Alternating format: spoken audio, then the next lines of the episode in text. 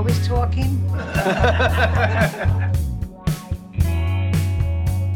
In Italian sounds much nicer. You know? Yeah. He's content to be a jerk. He doesn't care who knows it. This is the Shut Up You're Always Talking podcast with pizza artist Eric John.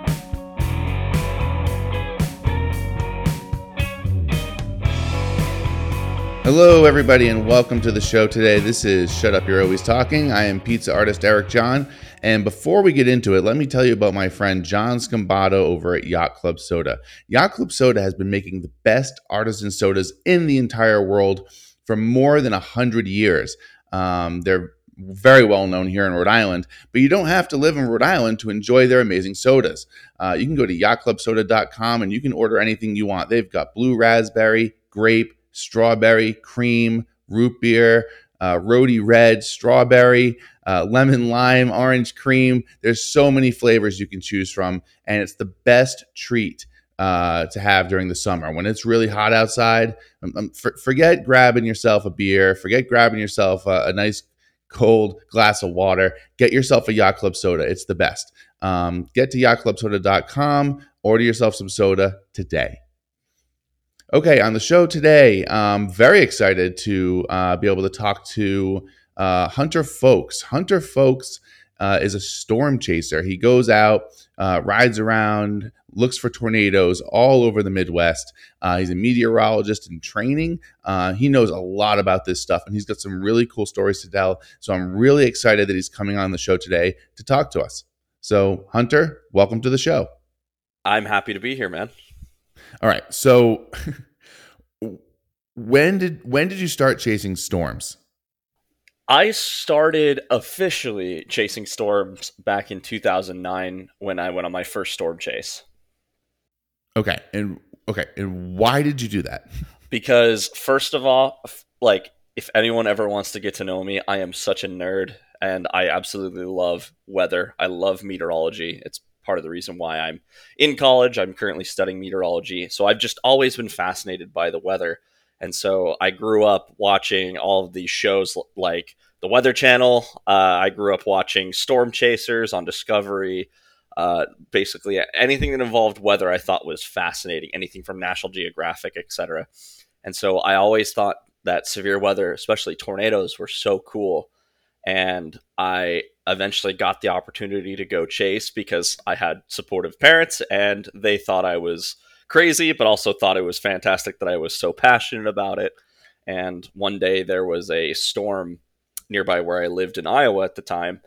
And my parents saw me running in out of the house back and forth, right?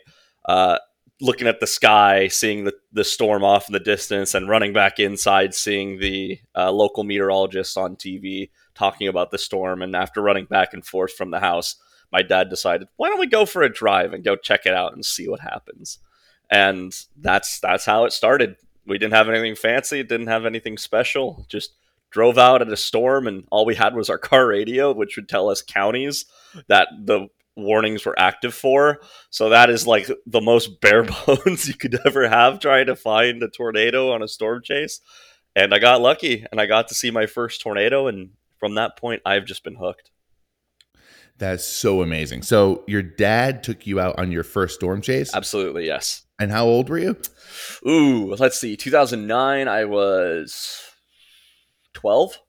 Oh my god. That's that's incredible. Yep. Wow. Like most dads are taking their kid to like a baseball game or something. Your dad's taking you out to go like dodge hail and uh, look for look for tornadoes. Um, what, do you remember how big the tornado was? I do. It was really tiny. We were probably about half a mile to up to a mile away from it.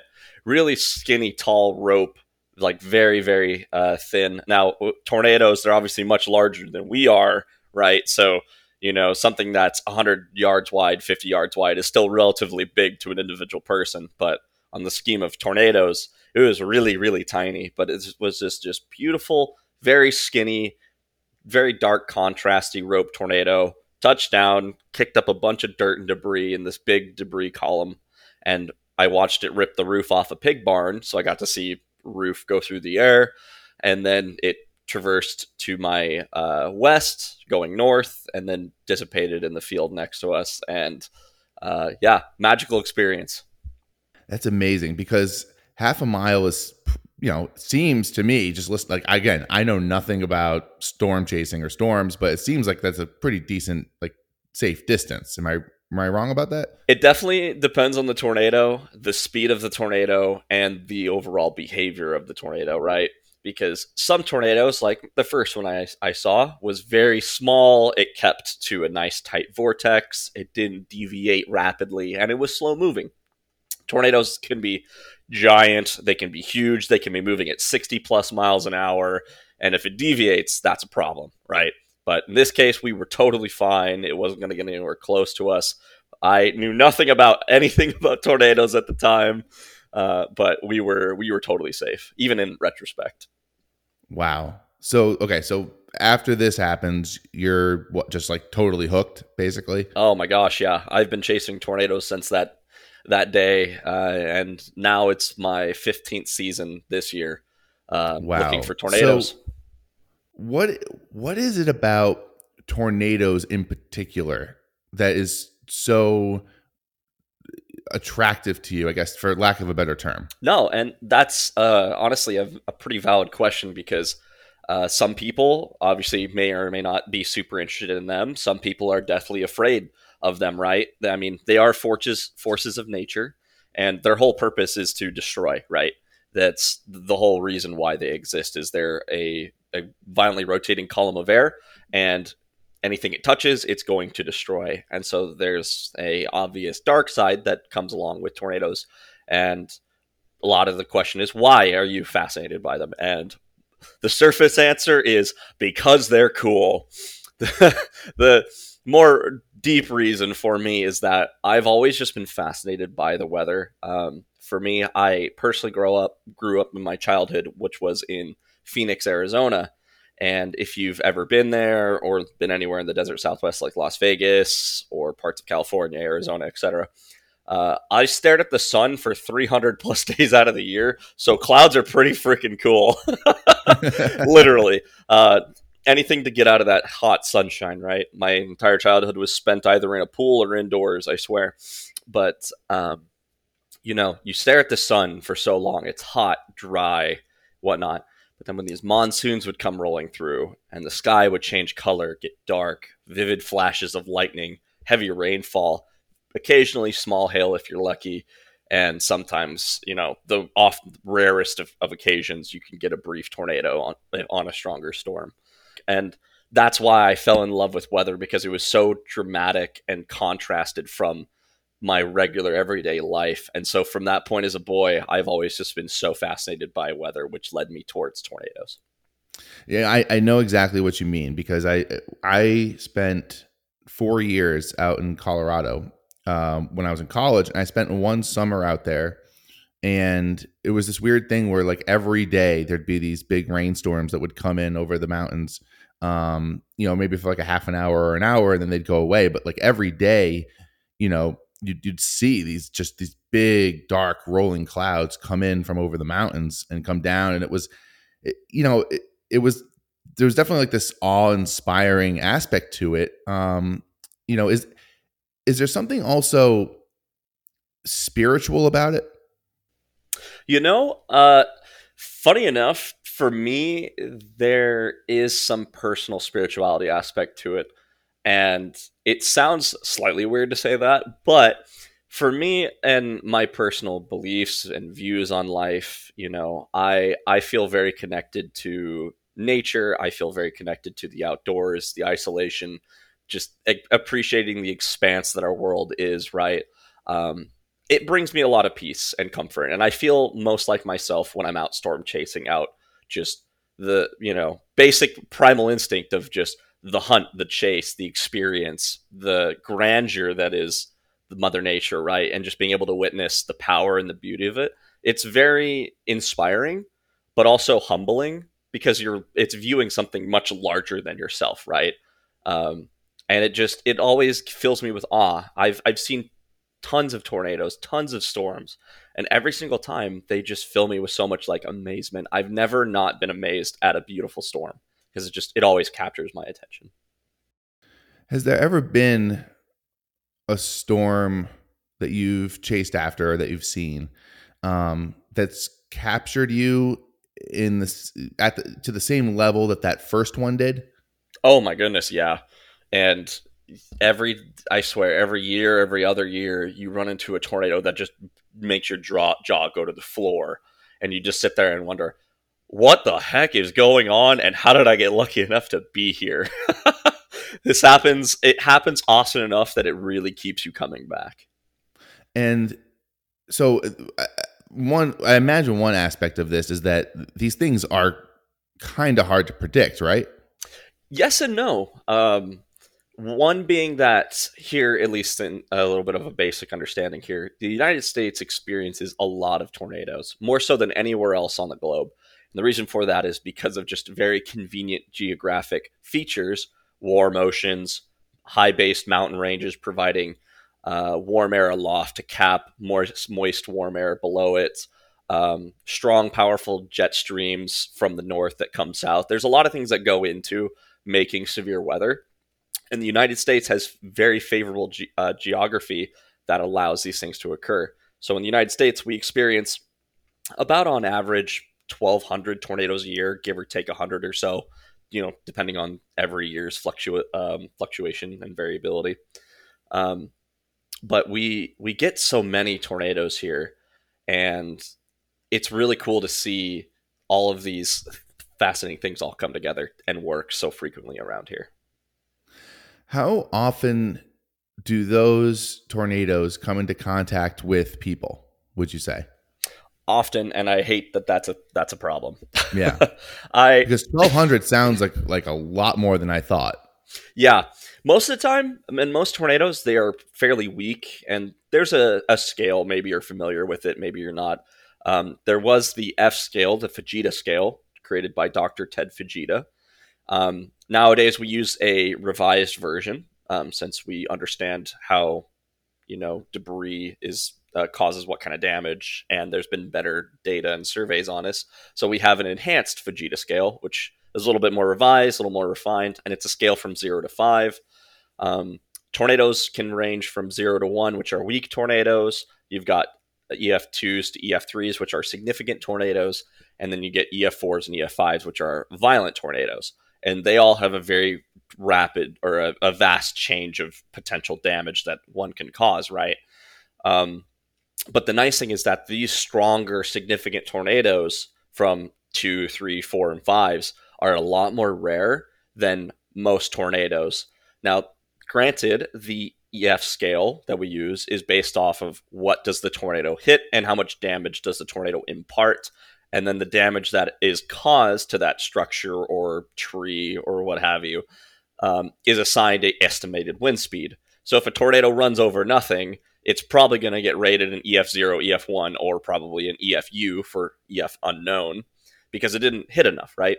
But for the most part, most of the tornadoes that occur in the United States fall in this zero to one category of on the EF scale and get less frequent, but still somewhat common towards two, a little bit less at three, four, and then EF5s being the absolute monsters, fingers of God, as people like love to call them, because they will take almost any man-made structure that's not reinforced concrete and wipe it off the foundation and send it off into a field, right? Pretty pretty vicious stuff. But those tornadoes and generally violent tornadoes only make up 1% of total tornadoes that occur. So fortunately, they're not very common. The sad part is is that the ones that do the most destruction and, and kill the most people are the more violent ones, right? So the United States, while we get lots of tornadoes, you hear about them all the time on the news that some community in Mississippi or Oklahoma, maybe somewhere in the Midwest, has been hit by a big tornado and it's just been devastated, right? Because that's one of probably many that have occurred. Is it the sort of thing where something like an EF4 or an EF5 tornado is so large that the chances of it not hitting anything or causing damage is so small that, you know, the idea that a, a, tornado that large would end up being recorded as an EF1 is unlikely because it's so massive. Uh, yes. So the the funny thing is, is is that tornadoes you cannot uh, totally tell the intensity based off of size. You have to see what it hits, right, and then be able to evaluate what kind of strength that wind caused or that wind was and the damage it caused. Um, but the wider the tornado, obviously that means the more chance it's going to hit something on the way over. So the scary ones are the big giant tornadoes that are on the upper echelon of the EF scale. Those are the real scary ones because they hit the most, they usually last for a long time, and they're the most destructive. And so, just in terms of measuring the wind speed, um, it's not that you're actually measuring the wind speed; it's that you're you're able to estimate the wind speed based on the the kind of damage it causes. Is that that that's basically what you're saying, right? Absolutely, yes. So, uh, so contrary to what I did see in Twister, there there is no way to actually measure the wind speed from the inside of the tornado. Yeah, right? you can definitely get something in there and measure the wind speed, and, and we've had plenty of instrument packs do that, especially recently. Um, but the sad part is, is, is that Twister gets it a little wrong. You know, they call f- that at one point after they all get hit by the tornado from hiding out at the movie, uh, the drive-in movie theater. Then their Dusty goes over the radio and tells them that, hey, uh, NSSL is predicting an F5. Well, you don't know that. Like, there's no way to predict the intensity of a tornado. We've got lots of things that help us understand an environment that could support a range of intensity, but we can we're never, at least to this point, able to slap on, yep, EF5 tomorrow, prep yourself, right? We're not there yet. We're not there yet.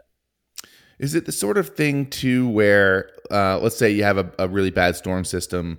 Um, is it sort of an either or scenario in the sense of like maybe that storm system might generate, let's say, four or five smaller tornadoes or one giant one, or is it the kind of thing where it can be like a real mix and match, or like like what what have you seen in your experience? It is very variable.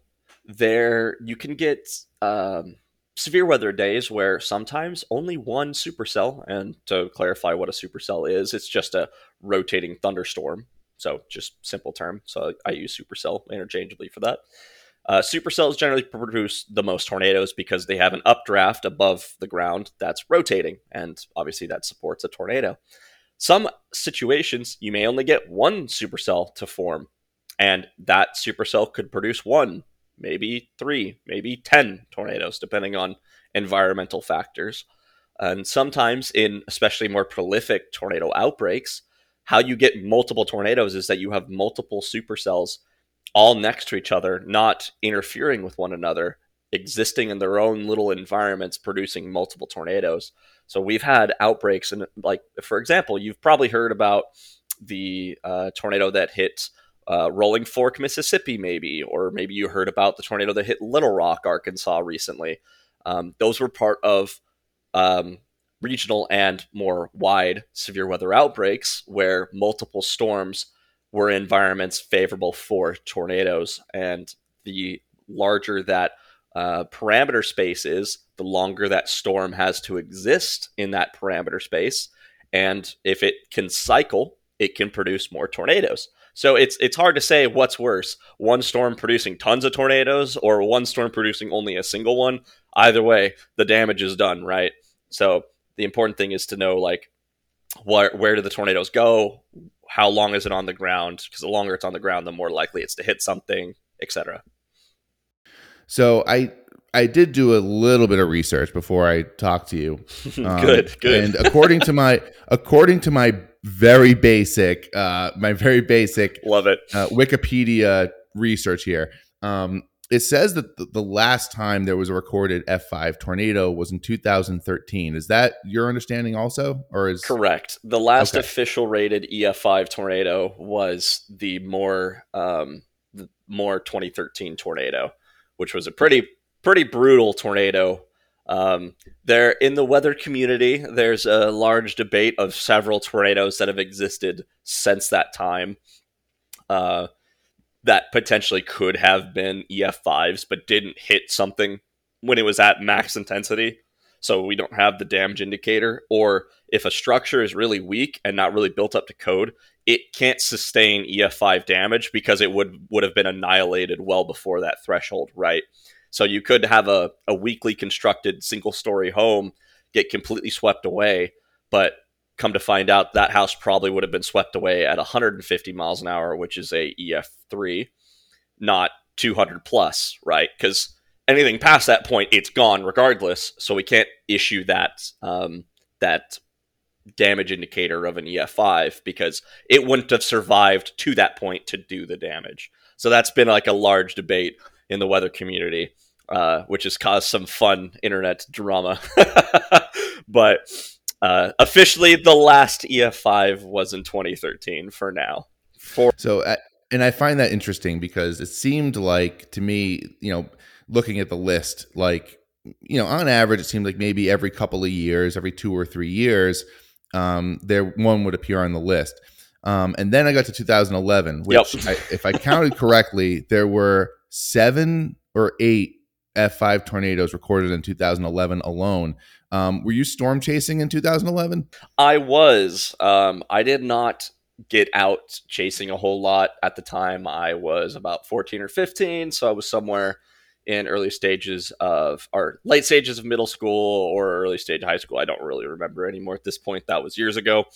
Um, but I didn't end up seeing a lot of tornadoes in 2011. I think I only saw one because obviously I don't didn't go much further than uh, my parents were willing to drive me. So uh, at that time, it was a lot more limited. But um, I'm very familiar with with 2011 and uh, all of these significant, prolific tornado outbreaks that occurred, and pretty pretty terrible tornadoes that occurred that year. Yeah, I think the one, and, and you know, it's it, the other thing I wonder about too is as being someone who lives in the Northeast and has lived in the Northeast most of my life. Um, you know, I'm sure there's lots of tornado outbreaks and that I never hear about because maybe they didn't cause enough damage to be national news or whatever. Um, but I think the one in particular that I really remember hearing about was the one in Joplin. Um, is there anything about that particular outbreak that maybe that was it just the damage or the death toll, or is there something about it that really made it stand out from all of the other ones that year? Because clearly there were there were lots of other ones that I didn't hear about, you know, living you know out in the Northeast. Yeah, no, 2011 had some pretty ridiculous, to say the least, uh, tornado outbreaks, especially the April 27th super outbreak.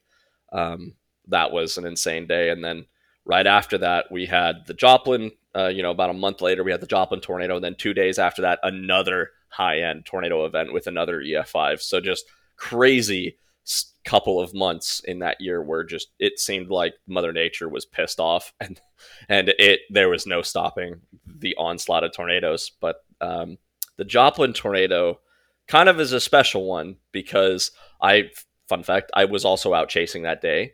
Um, i was actually up in iowa chasing other storms because there was an extremely large moderate risk that covered a lot of area. And uh, obviously my family went to church that sunday and then right after church, we went out and, and looked at storms, missed a couple of tornadoes, etc. You know, nothing crazy.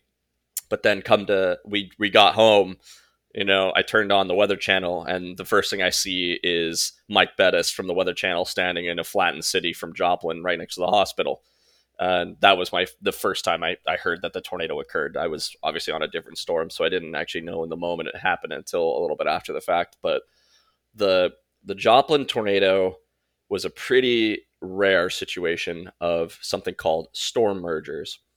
And what happens is is there's when when updrafts go up, thunderstorm updrafts go up, they generally like to avoid other updrafts because when you bring up lots of air and moisture, it'll condense into precip and fall back out in a downdraft. Each updraft will have a downdraft. Well, if you're trying to breathe in while getting precipitated through by a different updraft, that usually kills off other storms. So you get this weird mixing called um, there's two situations where you have constructive in, uh, merging or destructive merging. Most of the time, when updrafts merge, if if unfavorably timed, uh, can be very disruptive to the storm. Can absolutely ruin its updrafts, choke it off from warm, moist air, and just kill off the circulation or that or the updraft that is associated with that storm and then maybe we look towards the updraft that just merged in with it and maybe that's something we'll go on but usually fairly destructive. On the rare occasions it's not um, which was the joplin case a um, it was a favorable environment by itself lots of strong wind shear lots of instability and a single storm went up with a couple of other clusters of updrafts nearby. Just very high precipitation and whatnot, but very high sheared situation, especially in the lower levels of the, the storm. So this updraft blew up, merged into it, gave it a punch of energy for simplicity here. Just gave it a big punch of energy that allowed it to absolutely just go nuts and go ridiculous. And that tornado, if you've seen videos of the Joplin tornado, go from a very tiny multi vortex tornado, so little tiny vortices, or basic vortices are little small tornadoes inside of apparent circulation. You know, you've probably seen videos of them before. Um, but then, after about 30 seconds to a minute of that video starting, uh, it then grows into a, a extremely large wedge shaped tornado and then continues to growing to be a mile wide. And the scary part about it was that by the time the radar showed that there was a tornado in progress and the reports coming in, and they issued the warning and tried to sound off the sirens, the tornado was already at a mile wide in town, already taking out communications, already knocking out power. And, you know, tornado sirens don't work if there's no power. And that's why the tornado being so rain wrapped, so big, very little lead time on the warning led to a lot of people losing their lives. And it was a pretty, let alone like a bad situation, led to also then it being an extremely violent tornado because it had winds of well over 200 miles an hour and it was very slow moving. You know, it's a one mile wide entity that you have to move through. And if it's moving only at 15, 20 miles an hour, it's going to take a few minutes for it to actually pass that one mile, right? So it just sat and churned over the city for multiple minutes before it eventually got out of town and moved away. And that made the situation already a bad situation to an extremely deadly situation. I think you know, I remember at the time hearing about it. I guess I was let's see in 2011. Um, I would have been what like 27 years old, maybe. I remember at the time because I heard that it was a mile wide, um, and that some of these tornadoes do get to be a mile wide and then realizing that my town where I live in Rhode Island is basically like around five miles by one mile in terms of its shape and size. So the idea that like if this tornado was coming across my town from a you know in, in a west to east fashion, um, the the entire town would be under this tornado uh, all at once, which is just mind blowing to me. It's terrifying. Uh, yeah, scary. so so did it?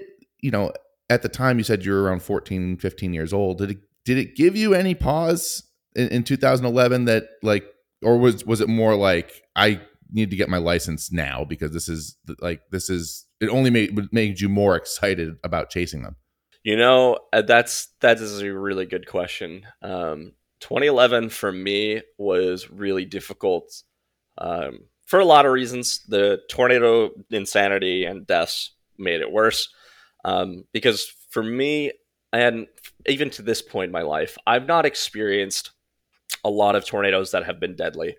Um, I've actually only seen one tornado that has ever been deadly. I have helped in search and rescue situations, being one of the first people on a scene after a tornado goes through.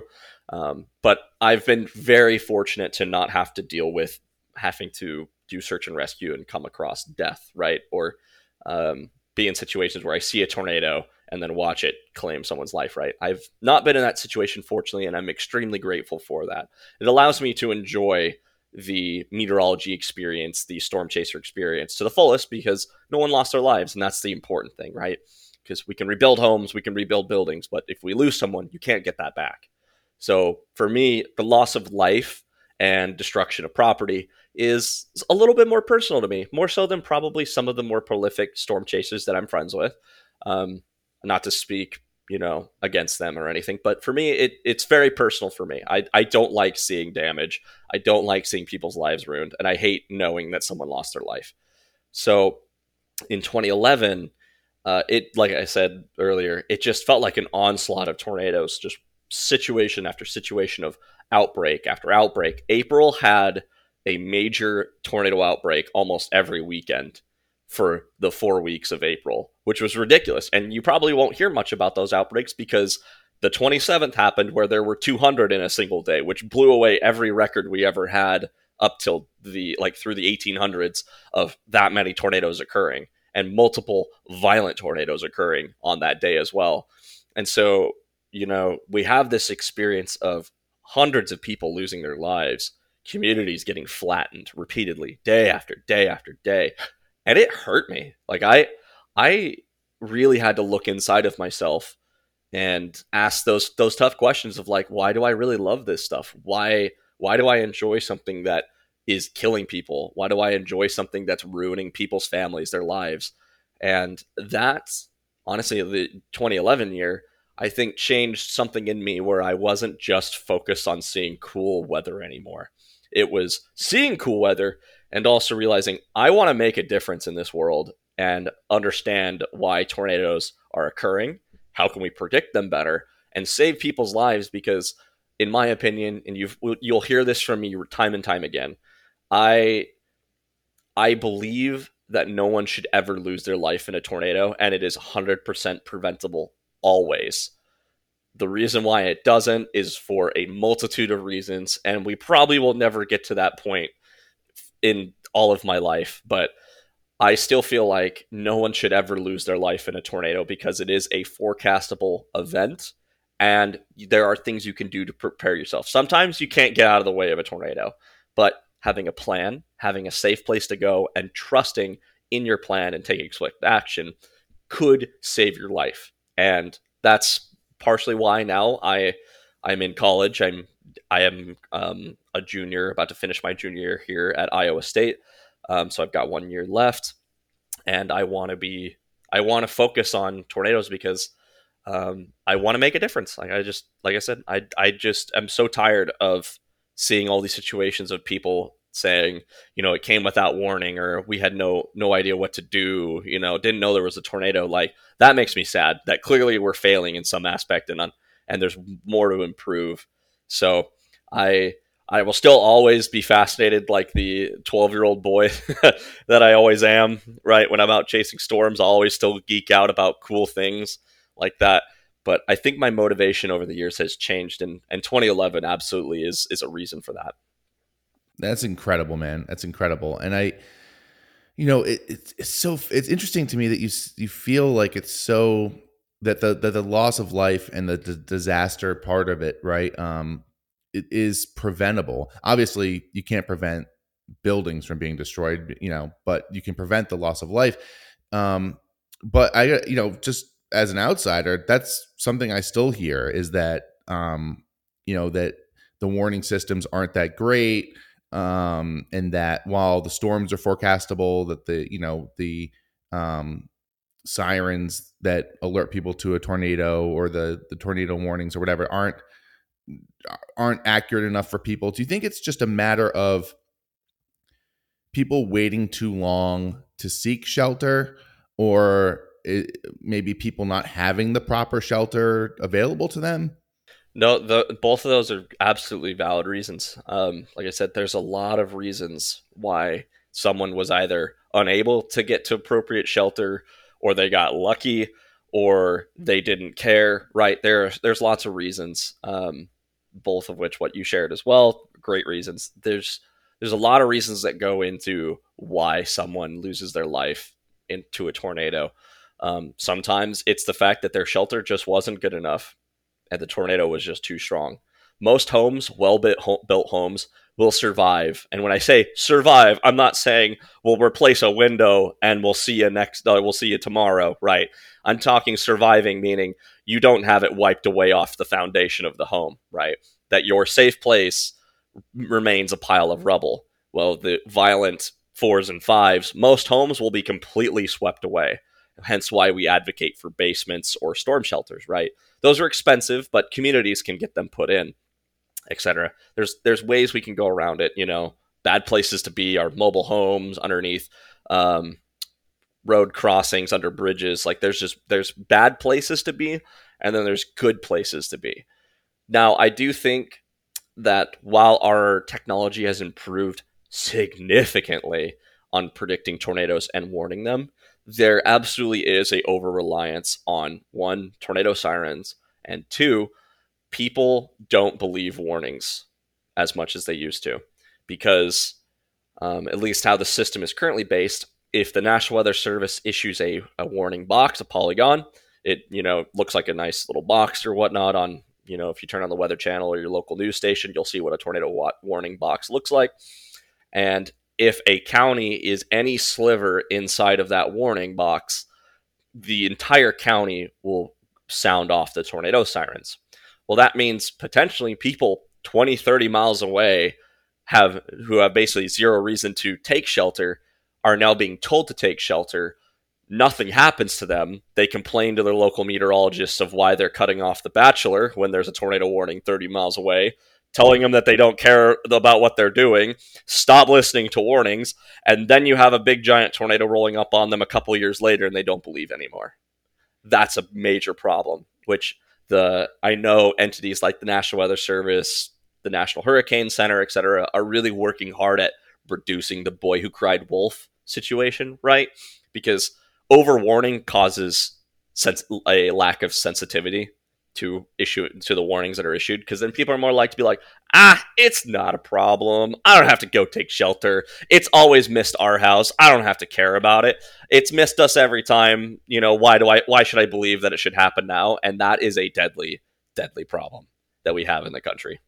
It's you know it seems to me like um it's a problem that weathermen or weather forecasters have in general is um, and we've had this issue in the Northeast with snowstorms. You know, it's like oh my goodness, yes, predicting. you know, predicting. Um, you know, a foot of snow and then getting two inches. You know, and and and then what happens is the next time they come along and predict a foot of snow, people are like, "Oh, please!" They always over predict. You know, they yep. just want ratings or whatever. Um, you know, but then what'll happen is is the opposite will happen where someone will they'll, they'll predict two or three inches and will end up getting a foot and people will be pissed off that the prediction was, you know, was so far off in the other direction. So it's sort of it does seem like sort of a uh, a damned if you do, damned if you don't type of situation where it's like unless you get it perfectly right, somebody's going to be pissed at you. And so I I would imagine that if there's the, the potential for um, a very very devastating weather event, they're going to err on the side of that happening and warning people because this way, at least they can say, well, I got, you know, maybe I got it a little wrong, but at least nobody's killed. Um, as opposed to, oh, I got it a little wrong. Um, but now all these, you know, a bunch of people died because it was way worse or, you know, whatever. Yeah. And I, you know, it's, I was sitting here just laughing because I'm like, you know, you said you, you're you're probably a really good person to say you're more likely what the general public is, and if even you understand the well, if they call for it and it doesn't work, then people don't believe. And then when they call for something, you know, not as bad and it happens to just overperform, then everyone gets mad too. It's kind of funny that you also recognize that that's a problem. And it proves the point, right? That there there's a warning and dissemination of information issue that uh, the weather enterprise has to the uh, the rest of the general public, right? So the issue that we have now is working through ways to try to overcome that gap um, and make more personalized forecasts. And the, the issue also, especially with the Northeast, there are millions of people in a very tight region. What Mother Nature does not have absolutes in the way she behaves, right? And one degree shift one way means someone could get something and the other who could have does not. And if that means like, hey, there's a swath of snowfall past the interstate, and that's where the snow came, but the weatherman said it would get south of the interstate, and what we only saw rain. Well, they're dumb, right? And it's like, yeah, well, you try forecasting for a less than a mile difference, right? On something that is hundreds of miles wide of a storm system, right? Spanning continents and try to get that nailed down to perfect miles. Meteorologists do as good of a job as we can. But sometimes, and again, people are people. Sometimes we make faults, we have false biases, and we we work to overcome them, right? That's kind of the job of, of a broadcast meteorologist, the National Weather Service, or even private sector meteorologist in general, right? The goal is to keep getting better with time. And sometimes Mother Nature just wants to humble you, and there's nothing we can do about it. You know, I often think about the fact that um, so I, I was born in 1984, and I've I've never lived in a world without really good weather forecasting. I mean, just historically speaking, I mean, even the weather forecasting that I grew up with in the early 1990s is like historically speaking is amazing, right? Um, and I always think it's odd that like it's it's one of the greatest human achievements, like the ability to predict what the weather is going to be, um, even like five days in advance sometimes. Um, yet it seems it's so underappreciated. Oh my goodness, yeah. the second the Bachelor comes on and we anyone cuts in over that, uh, people want blood. people are well, people are so used to it you know it's it, you know i was and it's i feel like it's the same with lots of technological advancements. Um you know i was thinking the other day um for some reason i was the other day i was thinking about my dishwasher and i was thinking about how you know i bought my dishwasher 10 years ago. It cost me probably 350 bucks 10 years ago. So it's basically cost me like 10 cents a day to not have to ever wash dishes by hand which is pretty amazing if you think about it but you know, up until, you know, what, the 1950s, 1960s, there was no people, nobody had dishwashers. Like that's all you did was wash dishes by hand. The idea that some machine would do it for, so like, but like, I'm, you're so used to it that you don't appreciate it. It's just, it's like, you know, and if your dishwasher breaks and you have to wash ha- dishes for by hand for a few days, it's like you're cursing the sky. Um, right. It's the same with weather. I feel like now, another thing I wanted to ask you about, and since especially since you you study this as well, um, is the next sort of giant leap when it comes to weather the ability to control it?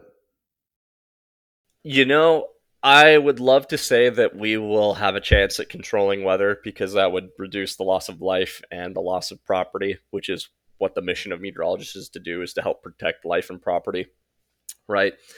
Uh, but here's the issue we are really small when it comes to the grand scheme of the atmosphere.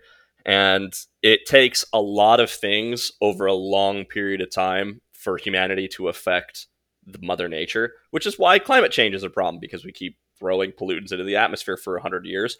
It's eventually going to have an effect. But side story.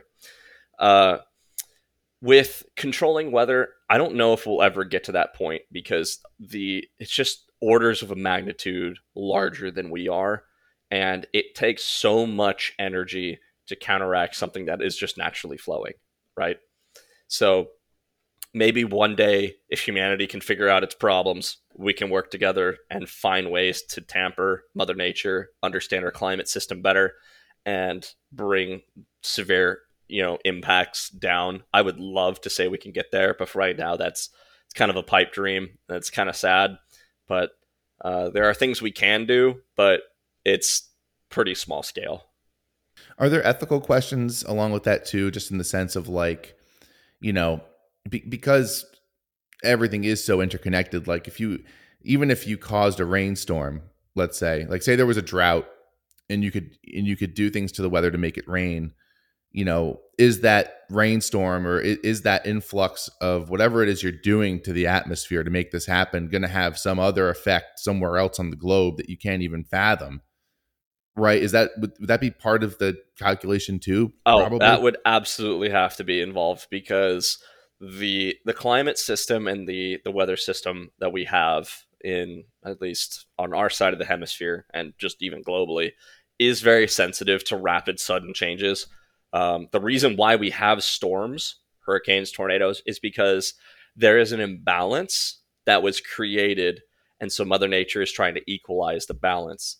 And that's why we get storm systems is that there's a energy imbalance and mother nature is trying to course correct that's why we have climate that's why we have varying weather through seasons etc right um, driven a lot by how close we are to the sun the tilt of the earth etc all these things lead into things that affect our weather so maybe it's kind of just a it's a tough situation that I just don't think we're we're close enough to be able to do much about it right now. And um, but that doesn't mean that there's nothing we can do. It just I think there are still a lot of things that are well without our you know not within our reach.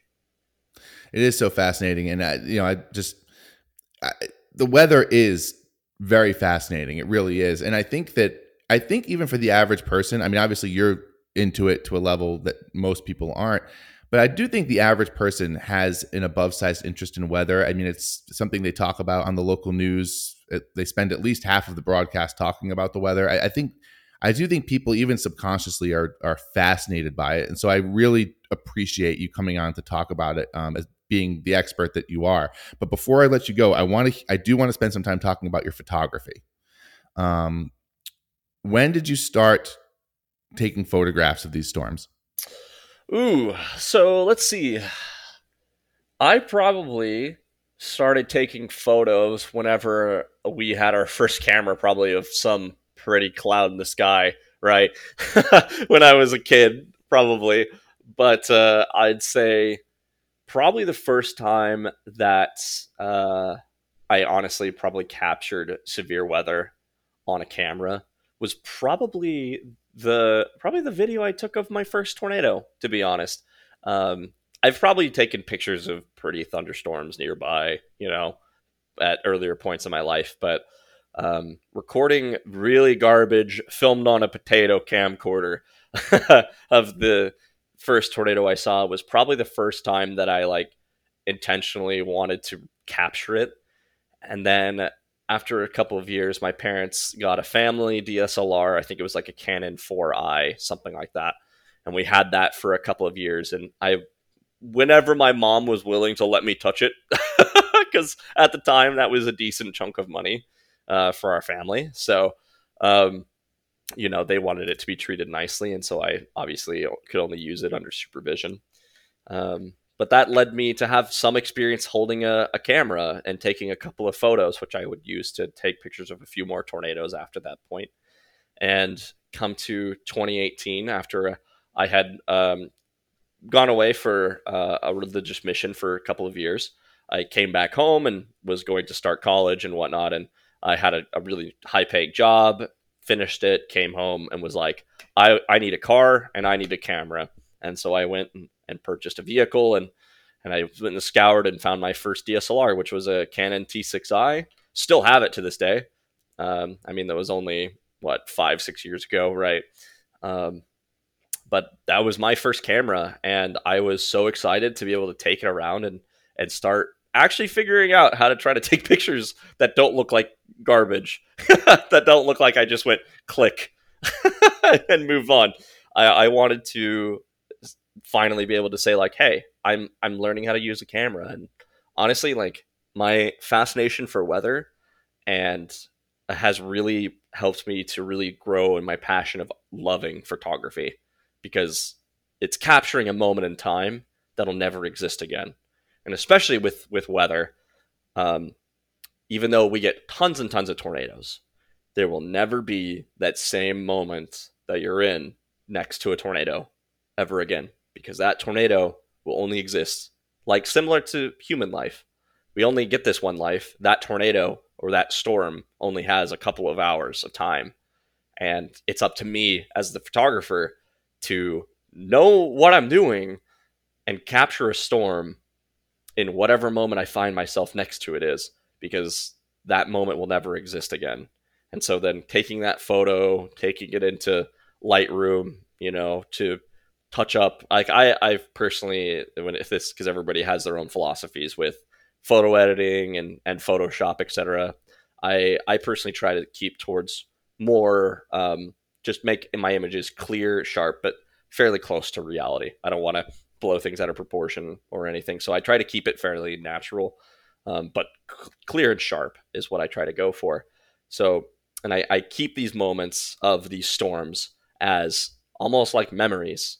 Um, my storm chases, especially over this many years, they're almost like time capsules because I see the image and I immediately am taken back to that moment, that experience, and I know where I was, where I was in life, what I was experiencing in that moment, the emotions I felt that day, and it's it's trans it's it's gone from this like I'm just taking a pretty photo of a storm to like a, almost like a self diary of of my life experiences. So it's been it's been fascinating. It's been a wonderful journey, and I'm absolutely loving it. Hunter, thank you so much for joining me. I, you know, I, I really hope you'll come back on and talk to me at some point in the future. Um, I, I feel like I'm, I have so many questions, like I, I just don't have time for right now, and I feel like we're just scratching the surface on the world of tornadoes and weather in general, and and the fact that you're really there, sort of on the front lines of these still somewhat mysterious storms, at least to most of us um, is fascinating. Um, but I want you to tell everyone who is listening um, where they can learn more uh, about you and how they can check out your photography and um, how they might even be able to purchase it. Yeah, um, and again, Eric, I'm super grateful that you had me on the show. I, I love doing these because I just get to geek out and talk about myself for a little bit. Who doesn't love that, right? But hell yeah, I I love to be able to talk about weather. And if you haven't guessed that from you know this conversation, that I'm not a geek and a nerd that loves weather, then you've missed something. I I love talking about it, and I I will share as much as I can with everybody because it's just so great to me. Um, but for me, you can find me on social medias. I'm generally most active on on Twitter under Storm Chaser Hunter F. Storm Chaser has no vowels; it's all one big giant mess, all put together because that's what Twitter is. Uh, you can also find me on YouTube under Hunter Fowkes. Pretty simple. You'll probably find some simple videos on there. And I do have a photo store. Uh, it is the realworldphotography.net.